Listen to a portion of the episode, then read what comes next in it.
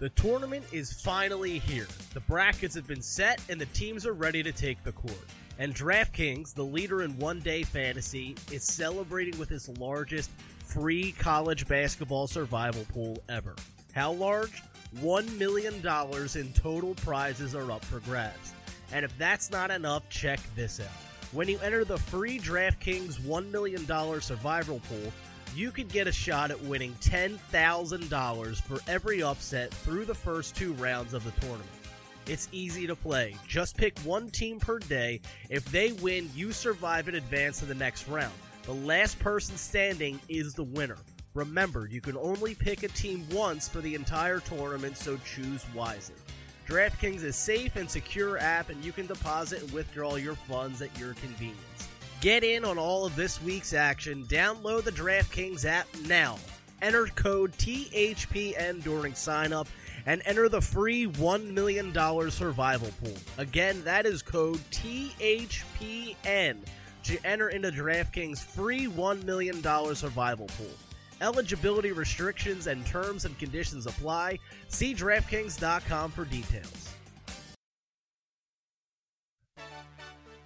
Presented by the Hockey Podcast Network. This is Getting Bullied. I'm your host, Mark Giannone. Follow me on Twitter at MarkFlagman2Ns. Follow this show at underscore Getting Bullied. And get this and every episode of Getting Bullied through the Hockey Podcast Network. They're at HockeyPodNet on Twitter. Very excited today because this is the episode called Getting Bullied Remembers the Spectrum. We did one before, and it was looking back to the Flyers' first Stanley Cup win.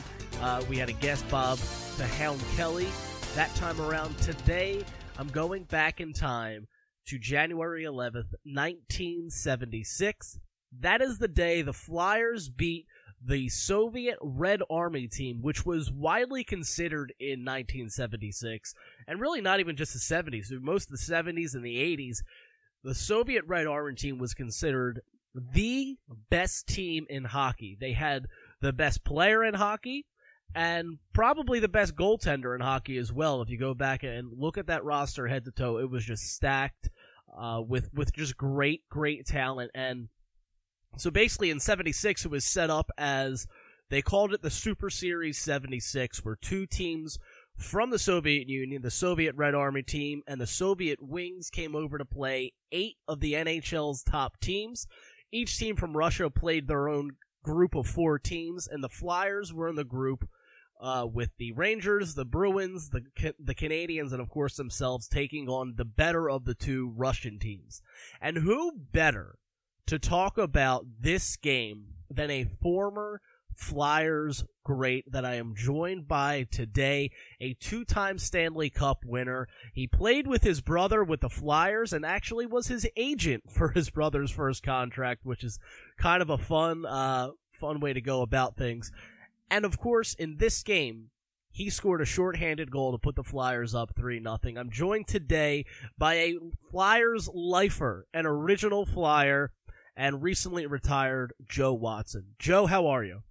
Well, I'm fine. I'm sitting out in my back deck over here in Media, Pennsylvania, and enjoying the fresh air. And uh, and uh, good things couldn't be better. I wish the Flyers were winning, but you know, uh, uh, hopefully they'll get it straightened away here soon. They have to get it straightened away very soon because there's only 56 games, and everybody is going to be so nip and tuck throughout to make the playoffs for all the teams, uh, especially the top five teams in the, in the division there. So Flyers got to get their act together very soon, or they're going to miss the playoffs, which would not be good. Yeah, that's kind of a. It seems to be the consensus right now with the fans as well, and that's why I kind of like to do these episodes where I uh, revisit kind of past games and you know go back to the glory days a little bit when times were a little bit better and the fans were a little bit higher on the team. So um, I, I, thought, what better game to kind of go back to than to talk about when uh, the Flyers played the Soviet Red Army from 1976. But before we get into that, I kind of wanted to talk to you about uh, kind of like your whole career because I know it was announced recently that you know you just kind of you you decided to retire and enjoy your life, enjoy your family, and everything like that. And you know you were you were really a, kind of a lifelong flyer. I mean, you joined that. You were an original flyer. You joined them in 1967 at the expansion draft after only a season in Boston. And in those days, you know, news didn't travel as fast as it does today. Obviously, there was no internet, and and there was no, you know, there wasn't any of these primetime draft specials or anything like that. So, you know, kind of to kick us off, how did you find out all those years ago that you were drafted to the Flyers and going from kind of a hockey powerhouse that is Boston to Philadelphia? What were your initial thoughts there? Well, disappointment. Wow. Lots of disappointment. You know, in the summertime, you know, when you play in the National Hockey in those days, you know, I was make I made seventy five hundred dollars my first year in Boston 1966. So invariably, you have to find a summer job to do something. So I was doing flagging. I was flagging traffic for the British Columbia government uh, on a on a site that we were doing construction on, and uh, guy comes by about ten after seven. I just heard your name on radio. I says, "Oh yeah, what you hear?" He says, "You got picked up by the Philadelphia Flyers." I said, "What?" I thought he was kidding me initially, but he wasn't, and. uh and when I found out it became a flyer, I didn't know anything about Philadelphia. The only thing I knew about Philadelphia at that time was when Johnny Callison hit a home run, I think, in the in the All Star game in 1964 or 65. I remember watching that game, and I said, "Oh, okay." And that's the only thing I remember or knew about Philadelphia at the time. And uh, and there was a lot of disappointment initially, but it turned out to be the best thing that ever happened to me coming to Philadelphia. And and, uh, you know, I've been here 54 years with the organization until three weeks ago. And, uh, uh, with the exception of I was three months in Colorado where I broke my leg very badly and had to retire. But other than that, I've been a flyer through and through throughout for uh, 54 years in the organization as a player and part of management and selling advertising. Right. Yeah, it's always amazing to me, kind of the the athletes that come to Philadelphia and just stay forever. You know, they, they have families here, they dig their roots here, and they end up never leaving. And you know, it's it's the Flyers and it's really all the sports teams. So it, it's really great to see. So after you know you were you were with the team there five years, and then in 1972 the Flyers draft a kid. Uh, by the name of Jim Watson, who is coincidentally your brother with the 39th overall pick. So when they decide that you know they're looking at him and they're thinking about taking him, did the team discuss with you at all? You know, prior to picking him up in the draft, and you know, just, kind of talk to the people about what it was like to play with your brother in the National Hockey League and win two Stanley Cups and have all those great seasons in, in, with the Flyers. Well, first of all, they they never made me aware that they were thinking of drafting my brother. I, I maybe they didn't think he'd be available when he was available. I guess they decided to draft him, which was nice. Um, and I represented him. I was his agent. oh my God, it was funny. Keith Allen told me, he says, uh, "Joe, we uh, we we drafted your brother, and I understand you're going to be his agent." I said, "Yeah, I'm going to be his agent." So in a way, I, I make a deal with Keith for my brother. At that time, I was making thirty-seven. I think I was making thirty-seven thousand dollars a year, that was nineteen seventy-two. Wow. And so I negotiated his contract, and, and I ended up he ended up making more money than I did his first year in the National League. And of course, my contract was up after that, so I, I negotiated a bigger contract. But initially, he made more money than I did. and I had been in the league six years. I had five with the Flyers and one with Boston, you know. And, but anyway, it turned out to be good and uh, really great. And uh, to have an opportunity to play with my brother because we did a lot of training together when I went back home to my hometown in the summertime even though he was 10 years younger than I, we used to do a lot of bike riding and climbing mountains. Wow. Uh, to build up endurance and strengthen our legs and so on and so forth for balance and that. And, uh, so it worked out well, but, uh, you know, to, to have an opportunity to play with your brother and win a Stanley Cup on top of that, we were the fourth brother combination ever to win a Stanley Cup in 1974. Wow. And you know, there was a couple of brothers that played, I think, for the Rangers in the 40s the Cooks and the Smiths or somebody like that. And of course, the Richards from Montreal, who went on to win numerous Stanley Cups. But uh, uh, it was very gratifying for them, I think my brother too, that we had a chance to play together. I know my parents were all excited. The little town of Smithers, British Columbia, where we're from, they were obviously excited too. And uh, and uh, so it worked out well for myself. And uh, unfortunate thing is, you know, uh, in hockey, uh, things don't last forever. And I got I got traded to Colorado, and I was there 16 games, and I broke my right leg, and and and I shattered it a number of places and ended my career. But um, it's been a, a you know a great experience. We still live here today. My brother lives here, and uh, and, and I do, and uh, we have 14 or 15 players from our Stanley Cup team that still live in the area. So so it says a lot about the area and how the area has has treated us very well, and. Uh, I must say I enjoy it here. Great. The only thing I don't enjoy is a is the sweltering heat in the summertime when it's so bloody humid. Yeah, I gotta agree with you on that. This this winter's yeah. been pretty great. The snow and everything, I love it. I, I can't really do yep. I can't do the humidity. Um, no. so we fast forward now to uh, kind of the, the, the time frame that we're really here to talk about, and that was you know the year's 1976, and I guess it was, I don't know really who had the idea, but they called it Super Series 76. And it was a concept that brought over two teams from Russia. It was the, uh, the Soviet Red Army team, which was widely considered to be the greatest team assembled in hockey in the world. And then you had the, uh, the Soviet Wings that came over as well. They were to play eight teams each, uh, between the two, they were, they were to play eight teams in the NHL. Uh, the Wings played uh, Buffalo, Pittsburgh, Chicago, and the Islanders. And the Red Army team obviously played the Rangers, the Canadiens, the Bruins, and the Flyers. So really, they're playing the best of the best in the league. And uh, the the Soviet Wings end up losing a game to Buffalo pretty bad, but the Red Army team, which we said was kind of the best team going in hockey in the world at the time, is kind of walking through everybody. They end up tying with Montreal 3-3, but they beat up bad on the Rangers 73. They beat up bad on the Bruins 5 to 2.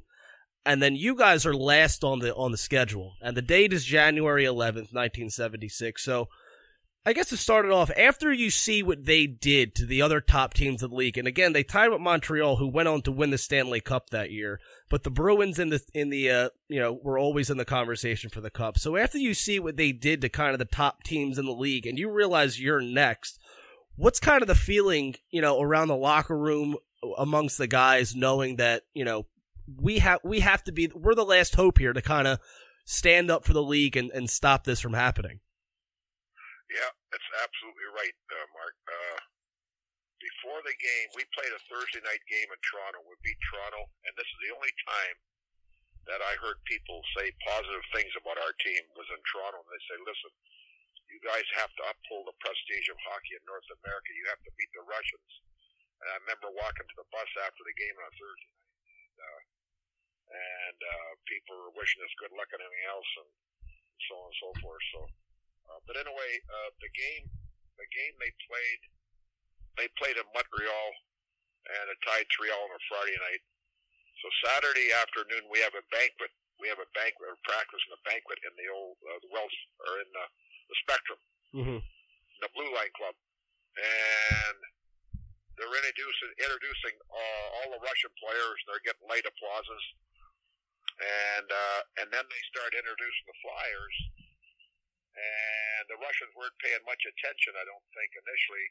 But they come to number eight, Dave Schultz, and all of a sudden it caught their. You could see all of a sudden their ears perked up, and uh, and they start paying attention, and they were looking around and then we knew that they were, I think they were, they were a little worried about this situation. And, uh, so anyway, the next day, uh, Clarence Campbell comes into the dressing room before the game. Alan Eagleson, who's a player association, Campbell was the president of the league at the time. Alan Eagles, he was a player association president. Mr. Snyder and Lloyd Gilmour comes in. Lloyd Gilmour is a referee, and I've known Lloyd a long time because he's from Nanaimo, British Columbia. And so, in a way, Lloyd comes in and, and uh, says, "Boys, we're going to let you play your game." Nice. so, in a way, they you know they come in and tell us and everything else. So, Freddie defies this system. This is the way we're going to beat the Russians, and uh, he wanted the defense to stand up at center ice and the wingers fall back and, and uh, behind the, the defenseman to pick up any loose pucks, and then if we did pick some loose pucks, we'd be going the other way, and the Russians would be standing coming at us, and we'd be going the other way, and we just took over the game, and and uh, we were going at them as if, as if they were standing still, and and it, we we we we outplayed them badly, and we should have beat them ten to one if Tretiak hadn't played right. played uh, played incredible because he stopped 49, 49 shots. They only had 13. Right. And a lot of people, a lot of people think that Bernie was our goalie at the time. He wasn't our goalie. Bernie didn't want to let the Russians. He said, "I'm not letting any commies shoot at me." So the Flyers decided to send him to uh, for a holiday down to the Virgin, down to one of the islands. I don't know, in the Caribbean someplace. And a lot of our guys were upset because why the hell do we have to face him if he hasn't faced him? Right. And it kind of irritated some of the guys. So we went out there and we handled them. We really handled them well, and uh, we played strong defense. And uh, and it was very gratifying for all of us and all of Canada. I remember we got letters from Australia, New Zealand, Japan, congratulating us on beating the Russians, and I never realized what kind of an impact it had in hockey throughout the world, not only not only in America, North America, but the world.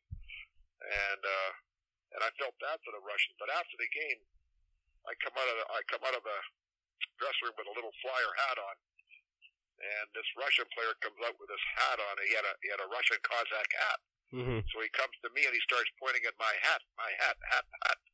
I said, "You want my hat? Yeah, yeah, yeah, yeah." I said, "Okay. well, I'll tell you what. I'll make an exchange. You can have my hat. You give me your hat." So I got a Russian Cossack hat. That probably cost two hundred dollars, and I gave him a, a four dollar hat that, he, that he got. But anyway, uh, three years ago, Mark, we were in uh, Russia. We went to Russia. We played in uh, Kazakhstan, Kazan, St. Petersburg, and Russia and Red Square in Moscow. And uh, Mm-hmm. and I was interviewed a lot. The reason being is I was the only player who played in that, those games over there in Russia three years ago, and uh, the people still remember what the Flyers did to the Soviet Red Army time uh, uh, hockey team in 1976. I got interviewed so many by so many people, and and uh, I looked at the people that were doing the interviews. I said, "Listen, you're not even 30 years old, 25, 30 years old. Oh no, Mr. Watson, it's ingrained in our society what you did to how you how you dismantle our Soviet Red Army team." I had no idea. I don't think any of us did. So it certainly made an impact on uh, their their Russian program, and I think it made an impact in hockey in North America too. Yeah, definitely. Um, So you mentioned Clarence Campbell in the locker room before the game, and for the people that don't know, you know the way the Flyers were playing hockey back then. Clarence Campbell, who I was the president or commissioner of the league at the time, you know, wasn't the biggest fan of the Flyers. You know, just kind of the game plan was simple: go out there and out muscle your out muscle the opponent, but also you guys had the speed and skill with guys like MacLeish and Reggie Leach and Barber and Clarke, and you know the names go on and on. So Clarence Campbell wasn't the biggest fan of the Flyers at the time. So then he walks into the locker room before the game to kind of give, I guess, some sort of pep talk.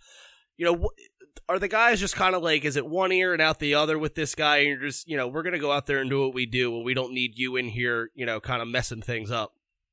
Well, you know, you're absolutely right. Because I remember saying specifically, I listen, I don't know why you're in here, Clarence. You don't like us. You you you were very anti-Flyers. Uh, you uh, didn't want to present us a trophy when we won the two Stanley Cups we won, and uh, hopefully a third one that year. But uh, you know, what are you going to do? He's the president of the league, and Right. and, and Alan Eagleson's there, and, and Mr. Snyder's there, and out of just out of this respect for Mr. Snyder, obviously Mm-hmm. we couldn't really say a lot to him, even though he didn't like us. He never liked us, and uh, and it kind of irritated us. But you know what? I was always taught whoever scores the most wins. Right. And uh, I said, I said to our guys before the game, I said, boys, anybody can lose, but not anybody can win. It takes a special breed to win, and that's why we're going to win here. And uh, you know, we handled them very well. And like I said, you know, if Tretiak hadn't have played played well in that in that game, we would have beat them very badly. We would have we would have embarrassed them, and they were embarrassed enough. Uh, especially when they walked off the ice too, you know Mm-hmm. and uh, they were they were I think they were somewhat embarrassed, but Mr. Snyder told them that if they didn't come back and play the game, they're not going to get their two hundred thousand rubles they had coming to them. so obviously they they proceeded to come back, and we kind of took it to them. Right. I thought it was interesting. You know, I watched, I went back and I watched the game last night, and I Oh, watched. did you? Oh yeah, Hey, good deal. yeah. I have. Well, I have. I have the uh, the ten game greatest flyer games box oh, set. Yeah. Okay. Oh, Okay. Yeah. So I wanted to kind of. Yeah, sure. Yeah. So I Yeah. thought. Uh, so I went back. I watched that. I watched a couple of you know documentaries on the Flyers and and some stuff on this game. And I I saw a quote from Fred Shero that he said before the game that I'd never heard before. And you know, keep in mind, this is a guy that at this point has just won back to back Stanley Cups. And you know, before the game, he said, as far as this game is concerned, I think it'll be the highlight of my life. If we win, I'm going to be sky high. And if we lose, I think it'll be worse than dying. So, I mean, this was supposed to be, you know, an exhibition game by all accounts. I mean, that's what it was billed as, you know, kind of a, you know, just two teams getting together playing a, playing a hockey game. But it obviously was much more than that, especially in this final game and seeing what they did to the other NHL teams. I mean, this was by all accounts, a playoff game for you guys, was it not? It, it certainly was. I mean, uh, you know, we had a we, we felt we had to uphold the prestige of hockey in America, North America, and we had to win this game to make it, you know, make it look the national. We didn't want the National League to lose, lose respect for itself uh, in the hockey world. So it meant a lot to us. Obviously, it meant a lot to the league, but personally, it meant a lot to us personally because I mean, they were supposed to be the best team in Europe, and we were the best team in North America at the time. So came down to a one game series, and let's put put uh, everything on on the on the line here and see who uh, comes out successful. And and uh, and Freddie, I never saw Freddie so happy and so excited when we beat them four to one. Yeah. he was so elated and everything else. And of course, I scored a goal in that game, and Freddie come in and give us a speech and all this stuff, and and uh, he says, Joe, by scoring that short-handed goal, you're going to set the Russian program back 25 years. And you know the day, I don't know if they still recover from the damn thing. oh, that's great. oh boy, yeah. So, I mean, your guys' game plan was pretty simple. Just and in watching the game, it's it's it's imminent from as soon as the pucks drop. It's basically we're gonna build a wall at the red line and not chase Yeah. the puck, but let them come to us and really disrupt everything they did. And you guys were aggressive. You were throwing them around, and then I guess you could call it maybe the hit heard around the world when Ed Van Impe comes out of the penalty box, skates across the ice, and just absolutely lays out uh, Valery Kharlamov. And he's laying on the ice for a good, you know, a couple minutes, and the Russian the Russian bench is freaking out. They want a penalty, and the penalty comes, but it's actually on them. The refs call a delay a game because of the fuss they're making. So they leave the ice. And in in watching the game, I, I saw that you know there's kind of a little meeting on the minds where it's the it's three referees, Bob Clarke and you. So I guess my question to you is, hey, what was the reaction from you guys when these guys are leaving the ice, and what was what was kind of the discussion there with the referees as far as you know what they were saying, the explanation from the Russians were as far as why they were leaving. Well, honestly, what I was out there on the ice when it happened, and and uh, and uh, I thought it was kind of strange. I looked over their bench, and I see their coach waving to their players that were on the ice, and they come to the bench, and next thing you know, I see them walking off the ice, going up the tunnel, and uh, I said to myself, "Geez, I wonder if we're going to continue this game or not." But the game was on national television all over the world. It was watched by 300 million people. I had uh, in-laws that lived in Stuttgart, Germany, and they never watched a hockey game in their life, and they watched it in Germany for God's sake. And then, you know, uh, they say in Russia there's 150 million people in Russia alone watch that game. Uh, so it meant a lot to to all of us. And and uh, but the, the system that Freddie devised uh, to play against them was was equal to the best. I mean, he said, "Boys, this is the way we're going to play them, and this is the way we're going to beat them." And I'll never never forget when we won our first Stanley Cup against Boston. We hadn't beaten Boston in seven years. And Freddie made a statement. He says, "This is anticlimactic. We just beat a better team to get the finals, which we beat the Rangers that year, go to the finals against Boston." He says, "This is anticlimactic. We just better beat a better team to get the finals, and we're going to play for the finals." And I read that in the Boston Globe. I said, "Freddie, how can you make a statement like that?" He says, "Well, we're going to get them thinking. We're not going to show any respect for them. We're going to go out there and be physical with them and everything else, and that's the way it's going to be. And if they like it, fine. If they don't like it, well, that's fine too. And I think that Freddie wanted the same style against uh, against uh, the Russians. like I said, he wanted us up at center ice and try to break the plays up before they got going. And and if you watch that opening face-off, the Russians got the puck and they must have made 20 passes between them. we stood there and watched them.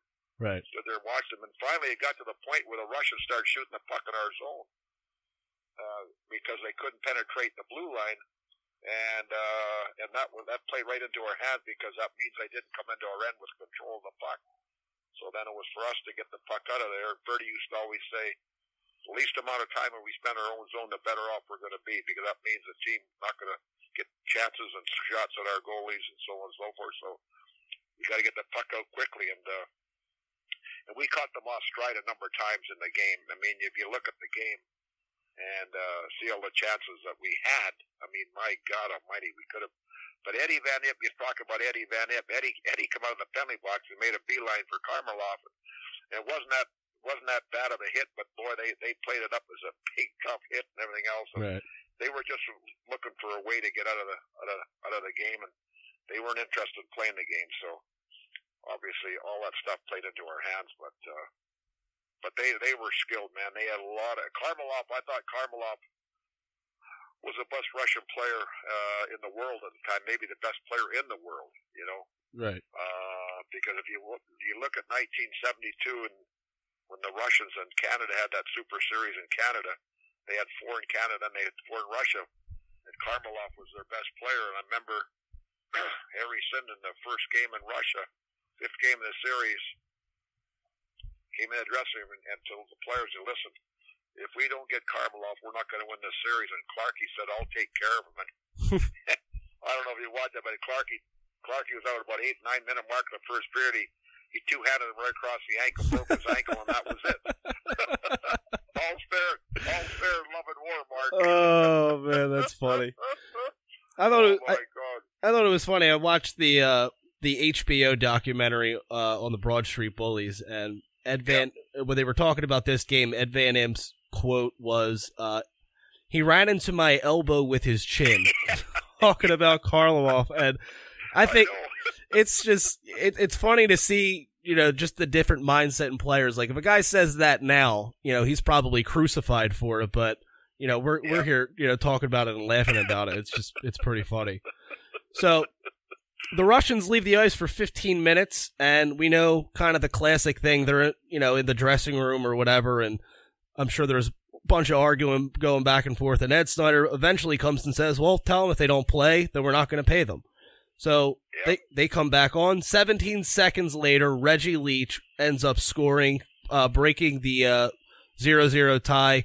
Flyers jump to a one nothing lead. So and in watching it, the, the the spectrum erupted. I mean, this is Yeah. this is Yeah. this is the height of the Cold War. This is you know on American soil. This is uh, America's bicentennial that year in '76. So a- as far as goals and things that you've seen, where where does that goal rank as far as reaction from the Spectrum crowd? Well, you know what? Uh, that that you know, I don't know if you remember Reggie. Reggie one year he got in the playoffs for. I think we played Boston in the playoff one year, and he got five goals in one game. Mm-hmm. Uh, but when we broke the ice and scored that first goal, we were on our way, and then MacLeish scores uh, shortly after that. I remember the defense was trying to get uh, trying to catch MacLeish, and, and Dornhoefer got in his way and made the guy go around him. Great MacLeish play. being as fast as he is, he knew what he was going to do, and he shot the puck high in the corner over the glove side. And uh, and uh, but uh, you know what? The building erupted. I think the loudest I've ever heard the building in the Spectrum was in, was uh, when the Flyers played uh, Wash or uh, Edmonton, Yeah. and J.J. Daigneault scored a goal about five minutes to go in the the game in the playoffs, and I don't I don't know if it was I don't know when it was 19, 1990 or something like that or whatever. It I think it was 87. 87, and that was the loudest I think I've ever heard the Spectrum. Even though we played some games there, and I've heard some loud roars in our building, I think the loudest I've ever heard that was when J.J. Daigneault scored that goal against Edmonton. That being the seventh game was going to be back in Edmonton. Mm-hmm. And uh, but you know, it ranks right up there with Reggie Lee scoring that goal, and uh, and uh, just every time we scored a goal or we had a great chance, the building would erupt. And I and I remember coming into the game that day, and uh, there were a lot of people outside. they were creating all kinds of problems. They didn't want the game to be played, and and uh, there were forces out there trying to prevent people from coming to the game. Oh my God! And there were a lot of dissidents from Russia that were complaining about the Russian lifestyle they have over in Russia there. And, uh, uh, but you know what? It was, uh, is, like I said, very gratifying for ourselves to win that game. And, and, uh, and I remember going out after the game and, uh, and we went into Philly, a bunch of us, and with our wives, and, uh, we had a big party in this restaurant till five in the morning. and, and I had my Russian Cossack hat. We're out there trying to do the Russian Cossack dances. Love God. it. That's great. Oh boy, it was funny. It was funny. Oh boy, yeah, those are great days, and nice to relive those days every once in a while. Yeah. So, Yeah. two forty four into the second period, um, is probably what's one of the biggest moments in the game, really. And I'm not just saying it because I'm talking to you, but two forty four into the second, uh, you guys are on a, you guys are killing off a penalty, and you end up scoring what is.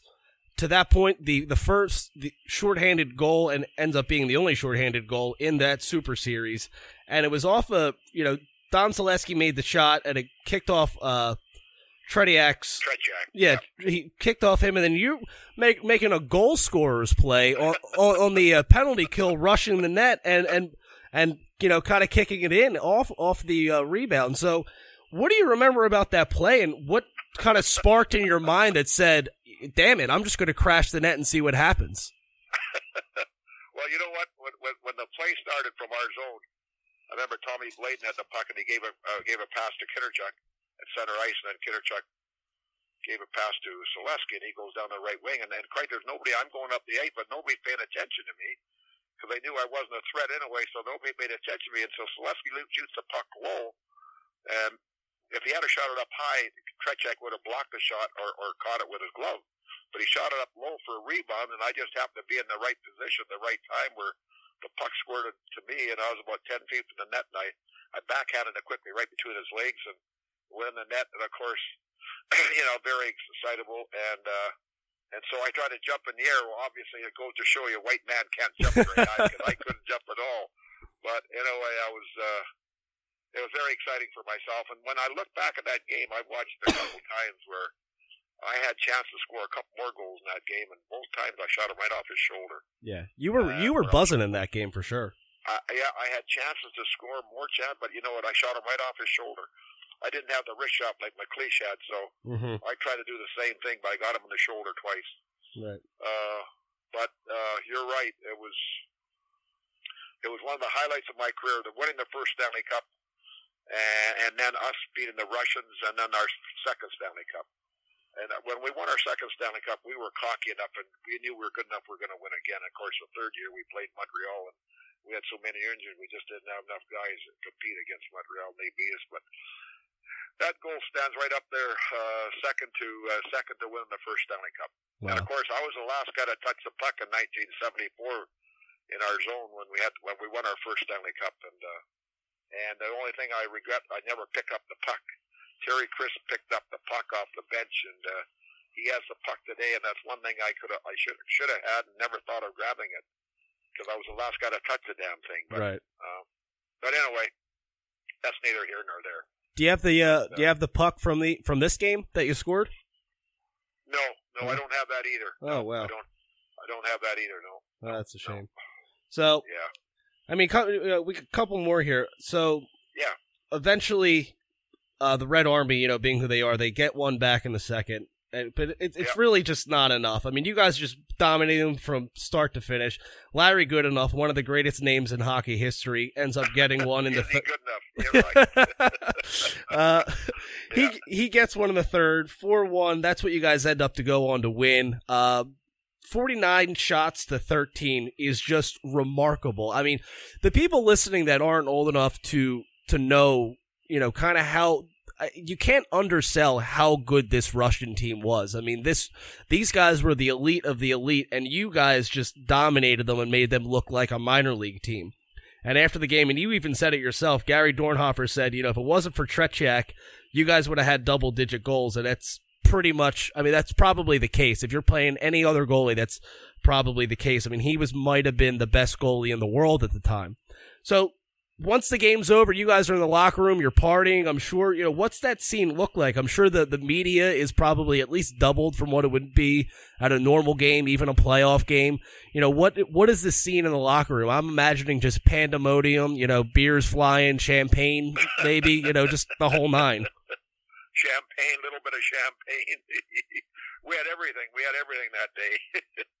yeah. Uh, you know, obviously Freddie, like Freddie used to always come in and say something after a game when we, it was an important game, and he and and I mentioned what he said to me or he said to the team, and of course it was directed towards me, and uh, and uh, uh, but we enjoyed Bubba Lou. We had a lot of Bubba Louis that day, and then we went out and partied that night. And next day we oh, were all hung over. And then I remember we had a we had to go to Kansas City. Mm-hmm. We had to play a game in Kansas City on Tuesday or Wednesday. So we go to Kansas City now, uh, Clarky and I are walking around in the store, and somebody comes up and says to us, "Congratulations on the win against the Russians." And I looked at the hell with Kansas City. Who the hell is Kansas City? He's a big Flyer fan. We weren't. We didn't have fans. We had a lot of fans that hated us, but not liked us for God's sake. Mm-hmm. And a lot of hockey fans, I should say. But here we're in Kansas City in a, in a department store, and some guy comes up and congratulates us on beating the Russians in 1976. Wow. And that was two days after the game. I couldn't believe it that people remembered and watched the game, I guess. So obviously it, it just made an impact throughout hockey in uh, in North America. And if not the world too, because like I said, we got letters from all over the world about congratulating us on, on beating the Soviet Red Army team. Yeah, I mean, it's yeah. really this whole story is is is remarkable. That you know, this era in Flyers hockey is just it's insane what you guys were able to do in you know that whole time and you know you're over you're you're talking about it kind of affected the hockey world worldwide and it definitely did i i saw a quote from tim burke of the montreal gazette he wrote at the time the flyers salvaged canada's pride in her nation sport with a near perfect hockey masterpiece now this is you know, Montreal is, you know, yeah. hockey is religion in Montreal. And he called what yeah. you guys did a hockey masterpiece. Whereas, you know, probably a month before, he was probably saying nothing but bad things about the way you're playing hockey compared to the almighty, uh, Canadiens. So, I mean, yeah. Were you guys, you guys had to be on cloud nine. I mean, did you feel vindicated that, you know, people were finally giving you the praise that you deserved, or was it still kind of a, you know, it's an us against the world mentality, and we don't care whether they like us or hate us. We're just going to play our game the same way no matter what. Yeah, you know what? Uh, we even got letters from, I know my hometown in, in uh, British Columbia, we got a big telegram from them before the game. We had, we had a lot of telegrams from people all over North America wishing us good luck in this game. And I remember my hometown, there had to be about 300 people signed this uh, signed this telegram uh, that uh, you know to good luck in the game and so on and so forth. And, and uh, there was a lot of that stuff going on at the time. Uh, we, like I say, we were not well liked, but wherever we went, wherever we went in the league, the buildings were all sold out. Everybody wanted to see the Broad Street Bullies play. Mm-hmm. Didn't matter where we go. We used to go to L.A. and Oakland. Oakland maybe have four or five thousand people building. The Flyers showed up it was, it was I think there was the old Oakland Coliseum uh, rink, and uh, there was only 12,500 seats in there, but every seat was sold. And just same with when we went to L.A. I remember meeting a lot of movie stars uh, that were in the movie business, and uh, they want to come in the dressing room, meet the guys, and everything else outside the dressing room. And and uh, I met a I met Lorne Greene, who is in Bonanza. You ever heard of Bonanza? Yeah, I have. Yeah, I met Lorne Greene. He's a guy from Winnipeg, and he he was very excited just to just to meet. I was very excited to meet him, and he was just as excited to meet us. And uh, you know, because uh, we had beat the Russians, he watched that game very closely. He said, and uh, he was uh, all excited that uh, to meet us, and uh, we were just as excited to meet him. But we met so many people that, uh, although they didn't like our style of play, they they they somewhat supported us because you know the way, the way our work ethic was. It's uh, it's an eye for an eye and a tooth for a tooth, and and uh, like I said, you know, I got a hundred dollars in my pocket, you got a hundred dollars in your pocket. I'm trying to extract the same thing you're trying to do to me. So Mm-hmm. may the best man win, and that was our mentality. Right. That's just the mentality we had, you know, and uh, and uh, so that was very. Uh, we were very excited. We were very excited, and and I think back today, you know, Christ, that's forty some years ago. 40, you know, 40, 45 years ago, 46, yeah, 45 years ago Wow. and I can remember it very vividly in my mind what took place the whole day. Uh, you know, we had people out, like I said, we had people outside the building, and uh, uh, they were they were upset about this game being played and didn't like the Russians, and they're tr- trying to prevent the game from being played and all this other stuff. It was kind of crazy, but but uh, when I think back of it, it's one of the highlights of my career was winning the game, winning the first Stanley Cup, and obviously, and then beating the Russians in '76. Wow. Um. So th- my last question here is it's not really related to this game, but I think it's it's kind of lost on people. I think that you know everybody knows Flyers went back to back Stanley Cup seventy four and seventy five, but what a lot of probably younger fans may not know is seventy six. You guys went back to the finals, and you Right. you obviously ran ran into a juggernaut that is that was the Montreal Canadiens at the time, and Right. you know, you know Yeah. the players. So, I guess one of the biggest what ifs ever in Philadelphia sports is if you know you guys had a ton of injuries, but probably the most important and the biggest was to Bernie Parent. Do you right, think that? Right. Do you think that if he's healthy in '76, that you guys end up winning your third straight that year? Well, I tell you what, we didn't have MacLeish. Uh, he got hurt in February, so we didn't have MacLeish for the whole playoffs. And Bernie got hurt in our warm-ups in the first game uh, in the playoffs that year.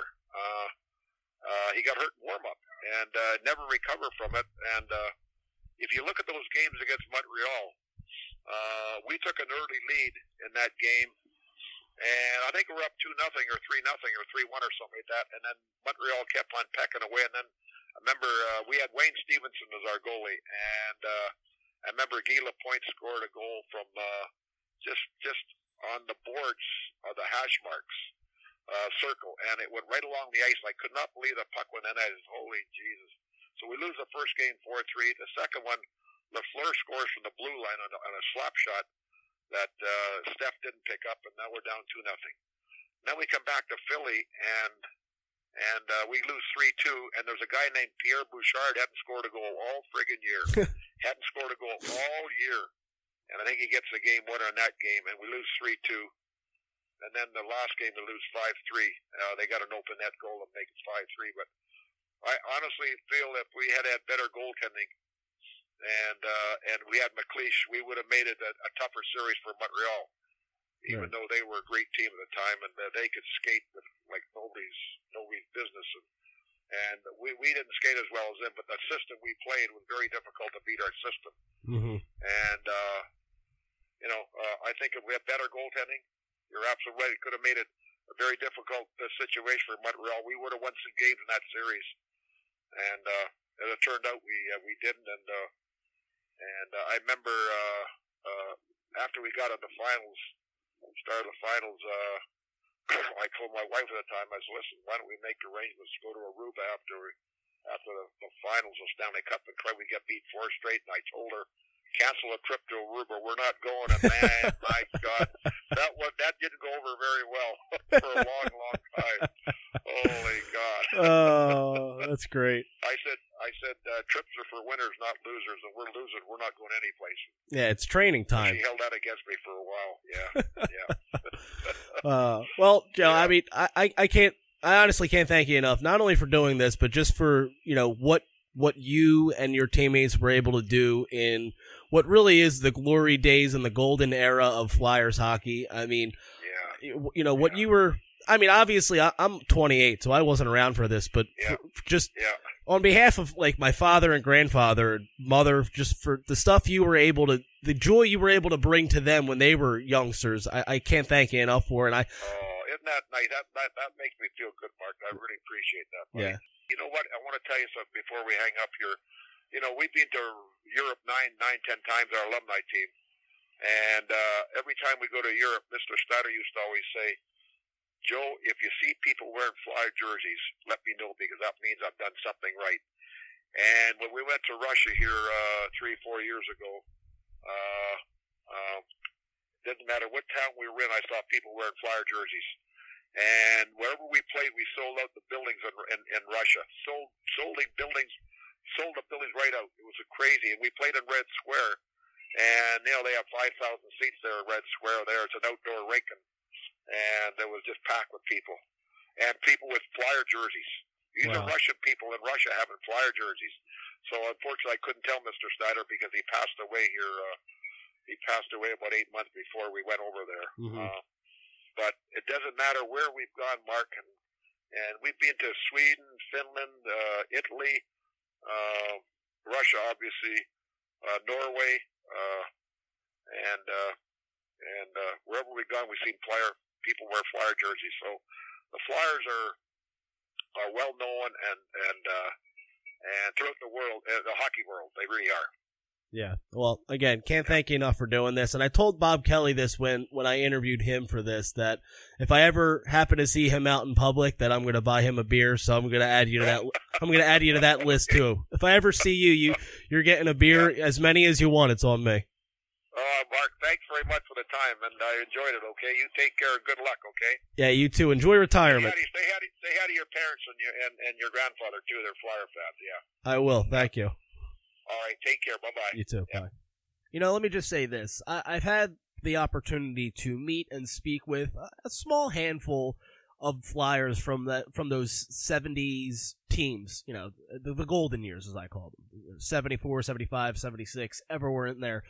I've had I've had a chance to, to meet or or in this case interview a small handful of those guys and I can honestly say to a man every one of them that I've ever met or or spoken to ha- could not have been nicer guys. If you ever have a chance, I know it could be intimidating, you know, to sometimes see uh, a person with a certain level of celebrity, whether it be local or national or whatever, to see them kind of out in public and, and and approach them. And I'm not saying if you see them in line at like Shoprite to go up and, and pester them, but you know, if you see them at a game, if you see them, you know, at a Flyers centric event or or something along those lines, uh, you know, I, I I would really encourage you to go up and, and talk to them, take a couple minutes. You know, the, everybody, like I said, every one of them that I've ever met has been very gracious, very kind, very welcoming. To where you know they, it seems like they want to talk to you as much as you want to talk to them, and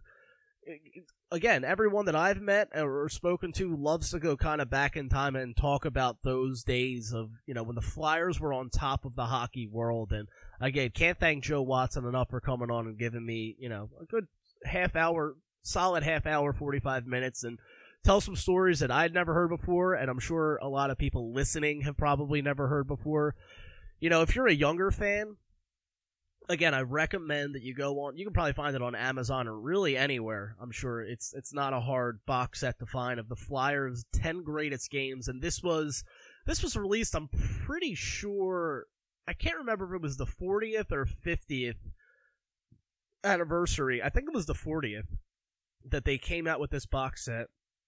And you know, every when, when last year when when COVID took the the season away for a little bit that's what I found myself doing, going back and rewatching some of these 10 games, you know, more of the modern ones, I would say. That's, you know, the games that I kind of grew up watching and stuff like that. But it's, it's good if you're a younger fan or if you're a parent that wants to teach your child about, you know, the, the better days, the, the greatest days in Flyers history. It's one thing to talk about it. It's another thing entirely to actually show them, show them the difference, not only in the game, the way the game was presented on television, but the the way the game was just played and how different it is to now. I mean, the biggest thing is players with no helmets, obviously, but just just how physical the game of hockey once was in in those days, and how they got away with you know next to every next to anything, and compared to today, where the the slightest tap on the hands or on the stick gets you two minutes for for one reason or another. So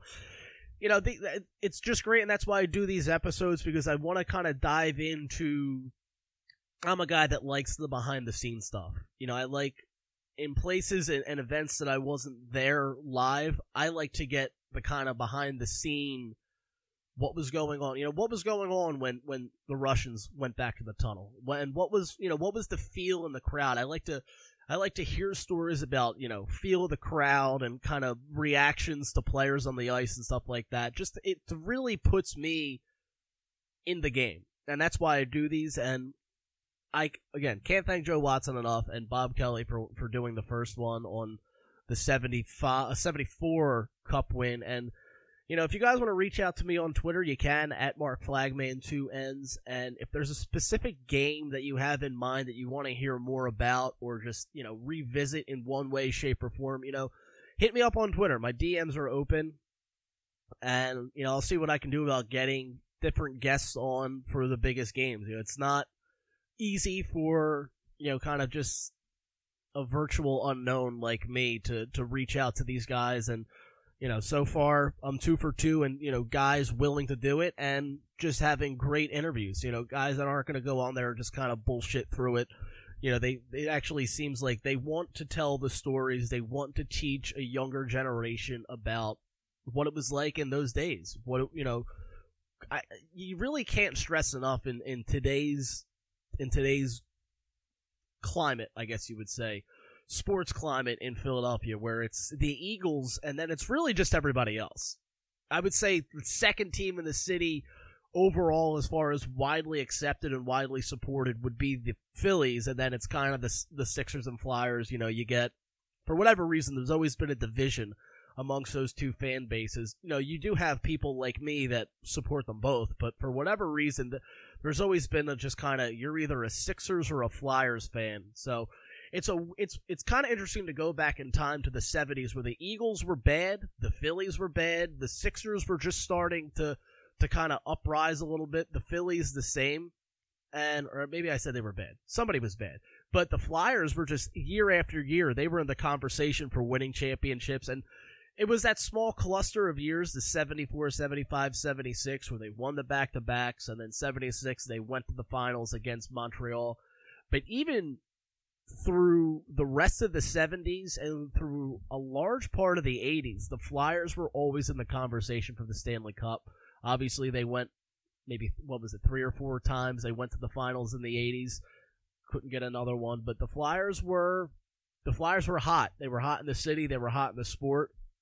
And I just like to, uh, I, I like it for me. You know, this is all selfish. I like it for me to kind of go back and just talk to these guys and get a feel for what it was like back then when the Flyers were legitimate rock stars in Philadelphia. And it wasn't like now where, you know, when the Eagles won the Super Bowl, they were they were hot shit, and they still are for that. But it wasn't in the '70s. It was you know you could go into a local bar in in Philly and have a chance to see these guys and converse with them and hang out with them. Whereas now everybody has you know entourages and security with them at all times and stuff like that. It's it's not as personable to see them out in public as it was back in the day, where you could just walk right up to them, buy them a beer, or hand it to them, and it wasn't it wasn't taboo. It wasn't weird. It wasn't taken with you know, nowadays it would probably be taken like, all right, I don't know you. I don't know what you could have put in this. There wasn't any of that back then. It was just everybody loved everybody and